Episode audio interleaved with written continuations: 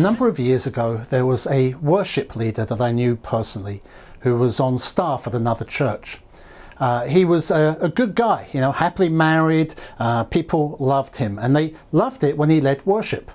I know I did. You know, I was at some of the gatherings where he was leading, and when he sang, it was uh, very sincere and heartfelt. I mean, he seemed really devoted to God and had a soft heart. You know, it was a joy to worship with him. But at some point, he found himself becoming attracted to a woman in the church who was not his wife. I think she may have been married too, and he became infatuated with her. And so it wasn't long before she noticed his interest, and then, well, one thing led to another. They started meeting in secret, and it became physical. I forget how long it went on for, but in the end, they were found out. And he had every opportunity to repent and end the relationship, but he didn't. He went off with this woman, lost his job, his reputation, but more seriously, his marriage and his faith. He shipwrecked his faith, became hard hearted. And as I understand it, still is to this day, almost 20 years later. Sadly, that kind of scenario is all too common. And it's easy to look at a guy like that and make assumptions and judgments and think that we're somehow above it all. You know, I'm not someone who would commit adultery. But the thing is, you probably already have. As I heard someone say, no sensual sin was ever committed that was not first imagined. No sensual sin was ever committed that was not first imagined. It's highly likely that we have all committed adultery in our hearts at some time or another, where we've imagined ourselves with someone. And when that goes unchecked, then action will often follow when given the opportunity. And that's what happened to this guy. It was a progression, a path that we choose to walk down when we start to cultivate lustful thoughts, a path that leads to destruction. And maybe some of you listening might be on that path right now. And it could be men or women because this affects us all. And if so, then I pray that as you hear the words of Jesus, it will bring you to your senses and cause you to turn around. And I pray that this message will cause us all to cry out to God for his help, to keep our hearts pure and unadulterated in this highly sensualized culture that we live in today. Now, I know that's a rather serious start to this message, but it's essentially what Jesus is saying in the next few verses we're looking at in the Sermon on the Mount. So let's read them now in Matthew 5, verses 27 to 30. You have heard that it was said, You shall not commit adultery. But I tell you that anyone who looks at a woman lustfully has already committed adultery with her in his heart. If your right eye causes you to stumble, gouge it out and throw it away. It's better for you to lose one part of your body than for your whole body to be thrown into hell. And if your right hand causes you to stumble, cut it off, throw it away. It's better for you to lose one part of your body than for your whole body to go into hell. Now, in Matthew 5, Jesus gives us six practical examples of what life in his kingdom looks like. Last week, Susie looked at murder and anger. And here, Jesus turns his attention to another destructive sin, adultery. And of course, like murder, this comes straight from the Ten Commandments. It's the seventh commandment from Exodus 20, verse 14 You shall not commit adultery. And no doubt when Jesus said these words, you know, there would have been many in the crowd who would have felt good about themselves, you know, how they'd kept the Ten Commandments. Certainly the Pharisees would have taken great pride in that. You know, it's what set them apart from all the sinners. But Jesus knows differently because Jesus knows our hearts. So he says to the crowd, You've heard that, it was said, You shall not commit adultery, but I tell you that anyone who looks at a woman lustfully has already committed adultery with her in his heart. Now, it's not talking here about uh, appreciating someone's beauty or natural attraction. He's not talking about being tempted to think lustful thoughts. The, the Bible's clear that Jesus, in his humanity, was tempted himself, just as we are, and yet did not sin. The example that Jesus gives here is looking at someone else's wife with the purpose of desiring her. That's what the wording means. It's undressing someone with our eyes, thinking about what it would be like to be with them, fantasizing about them. Jesus says that person has already, has already committed adultery with her in his heart, in his innermost thoughts. He's imagined it, dwelt on it, been tainted by it. And that kind of thinking, cultivating lustful thoughts outside of marriage, is going on every day in the hearts and minds of all kinds of men, including pastors and professors, husbands and fathers. And of course, you know, while Jesus is calling out the men here, we know this doesn't just apply to men, but to women as well, and between members of the same sex. That's why I said I suspect very few believers have not crossed the line from looking to lusting at some point or another. We are all guilty. But surely you say, you know, just thinking something is not as bad as doing it, right? I mean, not all sins are equal, are they? Anger's not as bad as murder. Lust isn't as bad as adultery. There are far greater social and personal consequences for murder and adultery, which is true. But what we need to understand is the progressive nature of sin, how it starts as a, a seed sown into our hearts. And it might be anger, it might be lust, but if left unchecked, it begins to put down roots and it grows. As I said earlier, you know, when the heart is ready, then action will surely follow if given the opportunity. If a situation presents itself where you could be sure you would not be found out. So, not all sins are equal, but they all originate in the heart. And that is the point that Jesus is making here. Jesus is bringing us back to the heart because our tendency is to just focus on external behavior. You know, we make morality about the things we do, how we appear, and we look down on those who behave badly. But Jesus looks upon the heart. As Zeeley said last week, God has always cared about the state of his people's hearts. Jesus wasn't taking one thing away from the law, but deepening our understanding of its scope.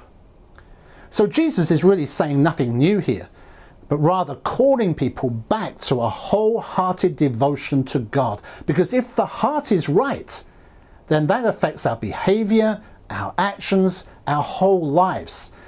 And as Jesus said in the Beatitudes, it's the pure in heart who will see God. But those who habitually dwell on such things, whether in their imagination or perhaps stirring up lustful thoughts through looking at pornography, you know, those who follow the way of sensuality, as it says in 2 Peter 2, where uh, Peter talks about people who indulge their passions, whose eyes are full of adultery, he says. And he seems to be talking about Christians those who had once known Jesus as Lord, but who had become entangled again in the defilements of the world, for them, heaven and hell are at stake. That's what Peter seems to be implying in that passage. And it's what Jesus seems to be implying here that such people do not belong in God's kingdom. In fact, they're on the road to hell. Now, that sounds rather harsh, doesn't it? But I can't see how we can interpret this any other way. Jesus said if your right eye causes you to stumble, right, because you're looking at a woman with lustful intent, then gouge out your eye. Because you're better off losing your eye than for your whole body to go to hell. What did he mean? Well, the word that Jesus used here, that we translate hell, is the word Gehenna. And Gehenna was a real place. It was a valley outside the city of Jerusalem. And in Israel's past, it had been used as a place of child sacrifice. So it was a detestable place. Later on, it became a garbage dump for all the sewage and refuse from the city. Everything that was unclean and defiled was burned there. The fires in Gehenna smouldered and burned continuously. And that's what Jesus is referring to here and many other times in the Gospels. It's the reverse of heaven. If God is inside the city, inside the heavenly Jerusalem with his people, then hell is outside the city, a place of abject loneliness and isolation, a place of judgment and despair. Now, I don't want to get into the whole theology of hell. The primary reason why Jesus is referring to Gehenna is to underline the seriousness of sin, of what it leads to. And clearly, it's a path that we should do everything to avoid. And I realize that raises another question Can I lose my salvation then? I mean, surely if I ask for forgiveness, Jesus will forgive me, right? And of course, we know that's true. In 1 John chapter 1, it makes it clear that there will be times when we sin. In fact, he says, if we say we have no sin, we deceive ourselves and the truth is not in us. But he says, if we confess our sins, he is faithful and just to forgive us our sins and to cleanse us from unrighteousness. What an amazing promise that is. And I'm sure every Christian in history has found great relief at some time or another because of that promise. But here's the thing we shouldn't treat it carelessly, like it, it doesn't matter if we sin then, because, you know, He'll forgive us. Because that kind of heart attitude might be revealing that you never belonged to Him in the first place, that there has been no true repentance, that He doesn't have your heart, in which case you could be on the road to hell. But you say, but, but aren't we saved by faith alone, not by our works? Yes, but the evidence that we're truly saved, that we've received a new heart and been born again, is that we seek after God. Our heart's desire is to obey God and do what pleases Him. That's the orientation of our hearts. And yes, there may be many times when we fall short, when we stumble, but then we repent. We express true sorrow for our wrongdoing and not only ask for forgiveness, but for the strength and grace to resist temptation and to fight against sin. That's the faith that saves us. As John Piper wrote, faith delivers from hell, and the faith that delivers us from hell delivers from lust. I do not mean that our faith produces a perfect flawlessness in this life. I mean that it produces a persevering fight the evidence of justifying faith, or in other words, the evidence that we are truly saved, is that it fights lust. Jesus didn't say that lust would entirely vanish. He said that the evidence of being heaven bound is that we gouge out our eye rather than settle for a pattern of lust. Does that describe you? Some of you will remember the story of Aron Ralston uh, that was made into a film. He was a rock climber who in 2003 attempted a solo descent of Blue John Canyon in Utah. And he dislodged a boulder that pinned his hand to the canyon wall. And he spent five days there, getting more and more dehydrated and delirious, and it must have been like a living hell. And he realized that if he was going to survive, he had to take radical action. So he broke his forearm and then managed to amputate it with a dull pocket knife.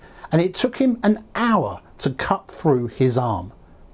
But it was the only way he could break free. And then he had to make his way through the rest of the canyon, rappel down a 65 foot drop, all one handed, and then hiked six miles until he found someone who could help him. You know, people will go to extreme measures to save their lives. And Jesus was appealing to that instinct to demonstrate the measures we should take to avoid hell. He said we should be prepared to cut off our right hand or gouge out our right eye to escape the fatal effect of lust. And I'm sure you must be aware that when Jesus said cut off your hand, he was talking metaphorically, not literally. Uh, but I do mention that because there have been people in history who have taken this literally and actually cut off body parts to avoid sinning. So please don't do that. But Jesus is using these extreme metaphors to illustrate how ruthless we need to be when it comes to sexual sin. In 1 Peter 2:11 it says abstain from the passions of the flesh which wage war against your soul. We are in a war. And in war you cannot afford to be passive. In war people die it's life or death. And so we have to be ruthless because the consequences of sexual sin go far beyond how it affects me personally. It destroys families and marriages. It leaves scars on children, affecting future generations. It leads to divorce and abortion, both of which God hates. It ruins our witness, hinders the gospel, dishonors Jesus, stains his church, and separates us from God. And it's why the Apostle Paul says, flee sexual immorality. Don't flirt with it, don't reason with it, run the other way. I want to ask you, are there measures you need to take today? Maybe extreme measures. A relationship you need to cut off, or an action you need to take regarding maybe your computer, your phone, your television, someone you need to confess to, your spouse, your pastor, a trusted friend. I guarantee it will be painful, like amputating your arm, but it might just save you. I was reminded of a short story that C.S. Lewis told to illustrate this in his classic book, The Great Divorce. It's called The Story of the Little Red Lizard. And like many of his stories, it's allegorical. It's about a person who was uh, ghost like, or you might say a shadow of a man, whose home is Gehenna, but who visits the realm of heaven. And on his shoulder sat a little red lizard as someone explained, this person's life had been ruined by lust, and that lust, in the form of a lizard, now sat on his shoulder and was whispering things into his ear. Suddenly, a bright, shining, angelic man appears and asks the ghostly figure if he wants him to make the lizard quiet. Of course I do, the ghost replied. Then I'll kill him for you, says the angel, stepping forward. Ah, you're burning me. Stay back, says the ghost. You didn't say anything about killing him. I wasn't thinking of something as drastic as that. But it's the only way, says the angel. Shall I kill it? But the ghost keeps making excuses. Look, he says, it, it's asleep now. I'm sure it'll be all right now. Perhaps another day. And then this foul lizard starts speaking to the ghost. Be careful, he could kill me. Just one word from you and he'll do it, and then you'll be without me forever. Look, I'll be good. I, I know I've gone too far in the past, but I promise I won't do it again. Meanwhile, the angel continues to press the ghost. Have I got your permission?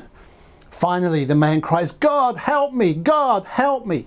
And he screams in agony as the angel grasps the writhing, biting lizard and throws it to the ground where its back is broken. And as soon as that happens, the ghost begins to appear more and more solid until he materializes as a man. I want to ask you are there sins you are living with? Because, like that ghost, we reason with sin, don't we? Well, you know, it's not as bad as doing that. Or, you know, I won't let it go too far this time. I, you know, I won't do it again. You know, I, am in control of this. And, and God will forgive me. But the truth is, if the lizard is not killed, it will demand more and more. And here's the thing I think Jesus is really getting at here. You won't kill the lizard by gouging out your eye or amputating your hand. I'll say that again. You won't kill the lizard by gouging out your eye or amputating your hand. Just think for a minute about what Jesus is saying here. If adultery takes place in the heart, in our innermost thoughts, then removing your right eye won't help you, will it? It might make it more difficult, but you've still got your left eye, right? And even if you were totally blind, you would still have your imagination, your thoughts. Eyes and hands don't cause us to sin. You could chop off all your body parts and still have an impure heart. Eliminating body parts won't change that. It won't kill the lizard.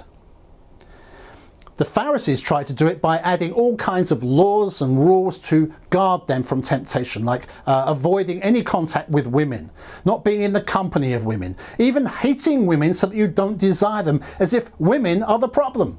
But what Jesus is saying is, you know, you can cut yourself off from women, like you can gouge out your eye, or perhaps you might throw away your computer, or uh, change jobs, or move house, but you've still got a problem.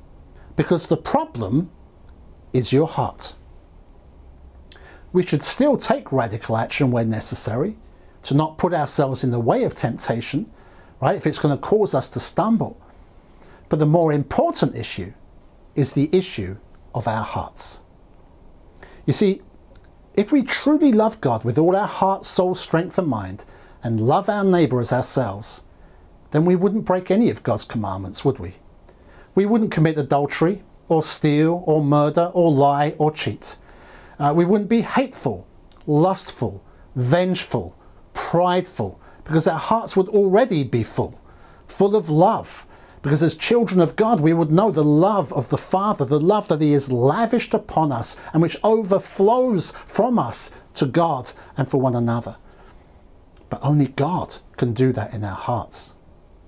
It's why the Apostle Paul prayed so often for the churches that they would know God's love poured into their hearts by the Holy Spirit. We need the power of the Holy Spirit. We cannot do this alone any more than the ghost like man could. He needed the angelic presence, the presence of God to help him. God, help me. God, help me, he cried. Are you ready to cry out to God for his help? Willpower alone won't help you. We need the power of the Holy Spirit. As it says in Romans 8, for if you live according to the flesh, you will die. But if by the Spirit you put to death the deeds of the body, you will live. For all who are led by the Spirit of God are sons of God. For you did not receive the spirit of slavery to fall back into fear, but you have received the spirit of adoption as sons, by whom we cry, Abba, Father. The Spirit Himself bears witness with our spirit that we are children of God. In C.S. Lewis's story, when the lizard was thrown to the ground and the ghost like figure became truly human, a, a, perfect man, the lizard was also then transformed and became this uh, majestic silvery white stallion with a, a golden mane and tail. And the man, now set free from his torment, climbed on the stallion and rode away into the morning sunrise. And that's just a beautiful picture of the life that God intends for us a life of freedom, power, and glory, a life that will be perfected when Jesus returns, but with his indwelling spirit can be experienced here and now as we ask for his help and for his grace and strength. It's as we receive his love and his power that our increasing desire for God and the satisfaction that we find in him will totally eclipse the desires of our flesh and the feeble flicker of pleasure that this world offers us. Lewis ends his story with these words What is a lizard compared with a stallion? Lust is a poor, weak, whimpering, whispering thing compared with that richness and energy of desire which will arise when lust has been killed. Will we allow Jesus to transform our lizards into stallions? Ask Him now. Spend some time in prayer. Repent of the things that separate you from Him resolve to fight those desires of the flesh, maybe through confession to someone or taking action. Be ruthless where you need to be, but for heaven's sake, ask for the help of the Holy Spirit. When we cry, God, help me, He comes. And then ask Him to fill your heart with His love, to purify your heart with His love, to cause your heart to overflow with His love.